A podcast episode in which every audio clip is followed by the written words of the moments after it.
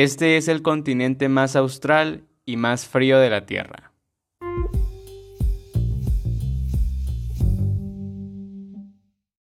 Hola amigos, ¿qué tal? ¿Cómo están? Bienvenidos sean a otro episodio más de Hablemos de la Geografía y de la Historia. Yo soy Leonardo López Martínez, por si no me conocen o por si es la primera vez que se topan en este podcast, bienvenidísimos sean. Y a todos aquellos que me esperan otro viernes más, es un gustazo estar acá nuevamente, otro viernes más con ustedes y con otro episodio más, ¿no? Así que pues, pues pónganse cómodos, en el episodio de hoy vamos a hablar sobre la geografía especialmente de la Antártida, este continente que es bien frío. Bueno, si a todos lo conocen, ¿no? Pero este continente que a quien pertenece, pertenece a alguien. ¿Qué es la Antártida? ¿Es solo hielo? ¿Hay algo más? Pues esto lo vamos a ir viendo en este episodio, ¿no? Así que como les digo, pónganse cómodos, disfruten del episodio de hoy, espero les guste y pues nada, comencemos. La Antártida. Bueno, como ya les mencioné en el inicio del episodio, la Antártida es el continente más austral del planeta Tierra y que se sitúa en el hemisferio sur. Es más, si tienen a la mano un globo terráqueo o un mapa mundi, lo pueden sacar para irse guiando y aparte que yo les voy explicando unas cositas durante el episodio, pues ahí también se van pues también se van guiando, ¿no? En el transcurso del episodio. Y si no tienen ninguno de estos a la mano, pues no se preocupen que yo mañana o a más tardar el domingo estoy posteando en mis redes sociales, pues cositas extras sobre el episodio de hoy, así que también por eso síganme en mis redes sociales, ¿no? Este, bueno, la Antártida eh, tiene una forma casi circular y tiene un diámetro de aproximadamente 4.500 kilómetros y una superficie de alrededor de 14 millones de kilómetros cuadrados. La Antártida es el cuarto continente más extenso, después de Asia, América y África, y tan solo menos del 1% de todo el territorio antártico se encuentra libre de hielo, o sea, prácticamente todo hielo y el único por ciento que no es hielo son los volcanes y las montañas, ¿no? Que por cierto hay volcanes activos en la Antártida. Y si no se han escuchado el episodio de los volcanes, eh, retrocedan unos dos, tres episodios atrás, ahí lo van a encontrar, ¿no? Pero bueno, prosiguiendo. Este, la Antártida proviene de la palabra del idioma griego antárticos, que significa opuesto al Ártico. Y en promedio la Antártida es el continente más frío y más seco, y también es muy, es muy ventoso y con una altitud mayor de 2.000 metros sobre el nivel del mar. Pero bueno, ya teniendo esta, esta pequeña introducción de cómo es la, la Antártida, pues ¿cómo es que surge la Antártida? ¿Cómo es que la Antártida llega a ser lo que hoy conocemos en día? Pues bueno, para eso nos vamos a remontar a unos 170 millones de años atrás, que es cuando la Antártida formaba parte del supercontinente de Gondwana, que con el tiempo este supercontinente se fue dividiendo y dio lugar a, pues a lo que conocemos actualmente como la Antártida. Pero para esto, pues la Antártida pasó por varias fases o por varios periodos más bien, que pues fue donde se fue cambiando la Antártida y se le fue dando lo que pues hoy es la Antártida, ¿no? Como la conocemos actualmente, hielo y, toda esta onda, ¿no? Entonces pues comencemos con el periodo cámbrico, que en este periodo Gondwana, que como le mencioné el supercontinente, contaba con un clima templado, o sea, no era para nada el clima que tiene actualmente la Antártida, ¿no? Y parte de la, del occidente de la Antártida se encontraba eh, parcialmente en el hemisferio norte, o sea, ni siquiera tampoco estaba en el mismo lugar que lo conocemos como lo conocemos hoy en día, ¿no? Este, a comienzos del periodo devónico, hace unos 416 millones de años atrás, eh, Gondwana ya, ya empezaba a cambiar, ya empezaba pues a, acomodarse, a colocarse, y ya se encontraba latitudes más australes, que ya es donde empieza a, a colocarse en donde pues está la Antártida actualmente, ¿no? Y aquí es donde el clima se empieza a enfriar. Como les mencioné anteriormente, el clima era templado, como les digo, nada que ver al clima que es actualmente. Ya en este periodo, en el Devónico, y a finales del periodo Devónico, hace unos 360 millones de atrás, este, la Antártida pues ya se, se empieza a enfriar y ya empieza a ser lo que, pues como la conocemos, ¿no? Para la era mesozoica, en esta era se empieza, empieza a haber un calentamiento, empiezan las temperaturas a aumentar. Esto provoca de que la, la capa de hielo que se encontraba en la Antártida se empiece a derretir y esto hace de que quede totalmente territorio antártico desértico, ¿no? O sea, como un desierto, ¿no? Y la península antártica, que es esta que se encuentra, bueno, es el único cachito, por así decirles, que le sobresale a la, al continente antártico, es, es, joven. De hecho, se formó hace unos 206 a 146 millones de años atrás. Y posteriormente las islas que tiene la Antártida eh, fueron surgiendo del océano gradualmente, ¿no? Por terremotos o por erupciones volcánicas. Pues ya teniendo esto, cómo es que la Antártida se forma, eh, por los varios periodos que ha pasado, pues nos vamos a quién descubrió la Antártida. ¿Cómo? ¿Con qué? ¿En dónde? ¿En qué año? Bueno, pues déjenme decirles de que el descubrimiento de la Antártida es reciente. De hecho, fue hace unos 200 años atrás, 201 años atrás, que la Antártida se descubrió oficialmente. Pero a lo largo de la historia han habido, pues, como que Em, se ha intentado, ¿no? Han habido expediciones que han intentado llegar a la Antártida, ¿no? Y aquí les voy a dejar unas. Empecemos en el siglo XVI con Fernando de Magallanes, que en 1519 partió en una expedición al servicio del rey de España, eh, Carlos I, para cubrir una, una ruta que llevara al archipiélago indonesio a las Molucas. En este viaje Magallanes puso límites a los territorios americanos y dijo de que cualquier tierra más al sur era un continente diferenciado. O sea, este tipo tenía como que esa noción de que más al sur del planeta iba a encontrar una tierra, iba a encontrar un nuevo continente, ¿no? Y el, tipo este sin saber nada más que solo haciéndose la idea de que podría haber algo, ¿no? Este, unos años más tarde, en 1598, los holandeses también deciden mandar una expedición y esta fue financiada por grandes por poderosos comerciantes holandeses ya que se llevaron cinco naves para la expedición y fue comandada por, por Jacob Mahu. Y aquí es donde una de las naves es arrastrada hasta las aguas del paso de Drake, que ese es el paso que se sitúa entre la, entre la península antártica y la Tierra de Fuego en Argentina, ¿no? Ese es el paso de Drake. Y sí, Drake como el cantante. Entonces estos tipos son arrastrados por una corriente y llegan a la, a la latitud 64 grados al sur. O sea, estuvieron cerca porque el polo, el polo sur se sitúa a 90 grados al sur. O sea, estuvieron a, a que a unos 30 grados de poder llegar al, continente antártico.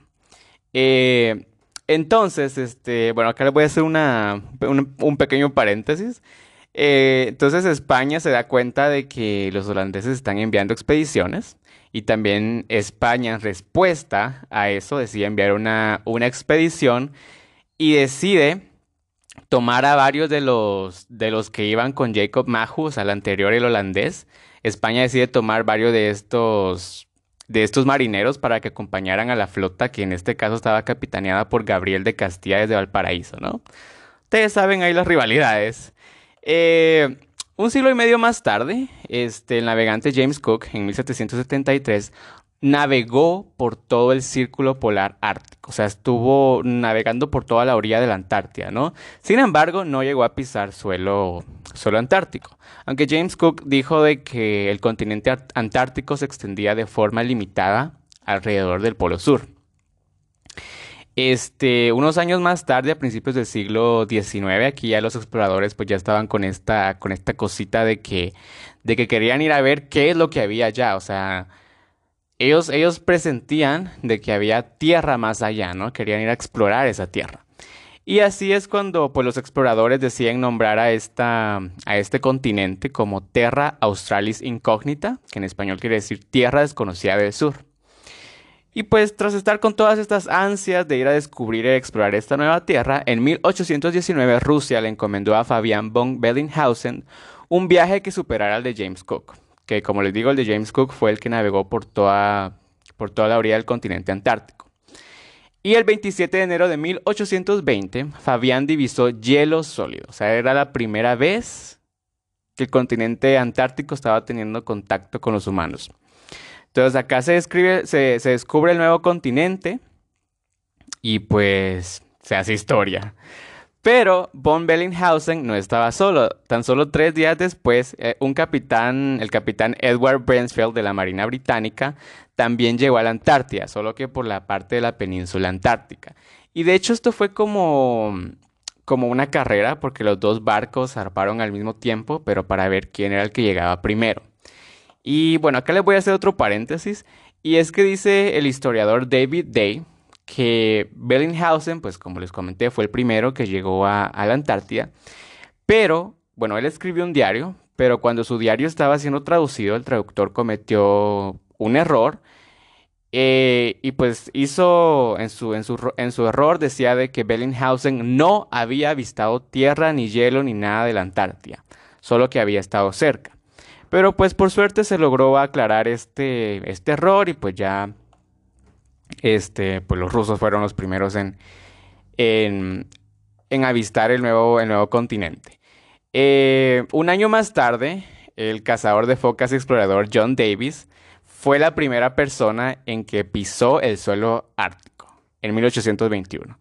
Este, y de hecho estos tres personajes, a Bellinghausen, a Edward y a John Davis, se les considera como que los, los primeros de la, de la exploración y, de la, y del encuentro con la Antártida.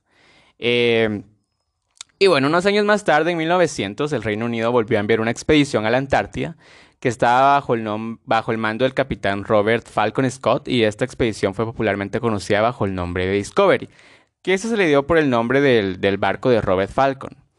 Eh, la expedición llegó a explorar parte del mar de Ross y, tierra y la tierra de Eduardo VII y alcanzó el punto más meridional que ningún ser humano había alcanzado en ese entonces, que llegaron a la latitud 88 grados, como les comenté, el Polo Sur está a una latitud de 90 grados, o sea, solo estuvieron a, a 8 grados nada más de que llegaran al mero centro de la Antártida. Eh, en 1902, el sueco Otto Nordenskiöld y el noruego Carl Anton Larsen y el argentino eh, José María Sobral quedaron atrapados en el continente antártico porque este, su, el buque en el que iban, el Antarctic, se, se encalló. Entonces, pues como cada uno de ellos llevaba su propio grupo de, expeditores, expeditores, así dice. Bueno, ustedes me entienden. Este, llegaba su, llevaba su grupito, pues todos ellos quedaron, quedaron atrapados. Y pues lograron ser rescatados, por suerte sobrevivieron. O sea, imagínense la, a la temperatura que se tuvieron que enfrentar. O sea, eran unas temperaturas que ni ellos nunca habían vivido, ni a pesar de que vinieran de países fríos. Pero por, por suerte lograron ser rescatados y lograron sobrevivir. Y unos, unos, años más tarde, en 1907, la expedición de, de Nimrod, dirigida por Ernest Shackleton y encabezada por Edward David, se convirtió en el primero en subir el monte Erebus, y llegar al polo sur magnético. O sea, el, monte Erebus es un, es un volcán que se encuentra activo ahí en la Antártida. Em, también la expedición noruega del buque Fram, dirigida por Roald Amundsen, se convirtió en la, en la primera en llegar al polo sur geográfico el 14 de diciembre de 1911, que utilizaron mediante la, la bahía de ballenas y el, glaciar, y el glaciar de Axel Haber. También se realizaron expediciones aéreas y es en la década de 1920, gracias al, australiano Hubert Wilkins y al estadounidense C.B. Elson, que fueron los primeros en utilizar varios aviones de expedición durante los años de 1928 y 1929. También el estadounidense Richard Evelyn Bayer dirigió varios viajes en avión en la Antártida en la década de los años 30 y 40.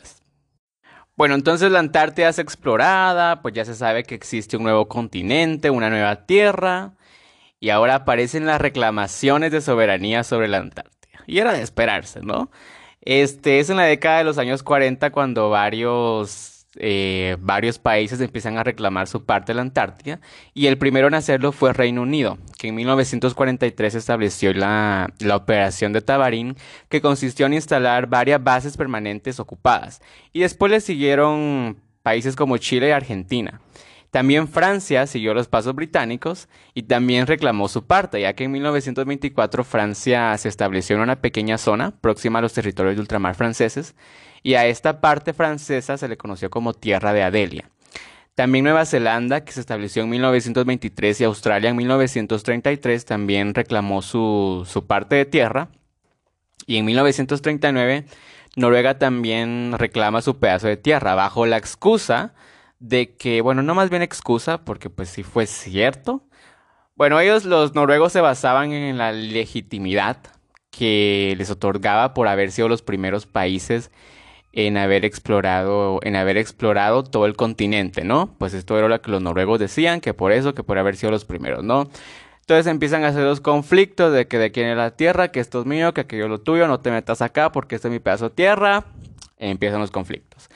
Y existe, vamos a hacer otro paréntesis más, este, existe una teoría conspirativa que dice de que los nazis establecieron una base militar secreta en la Antártida, específicamente en la parte de Nueva Sabia, que era, se ubicaba en la, en la zona de la parte que le pertenecía a Noruega.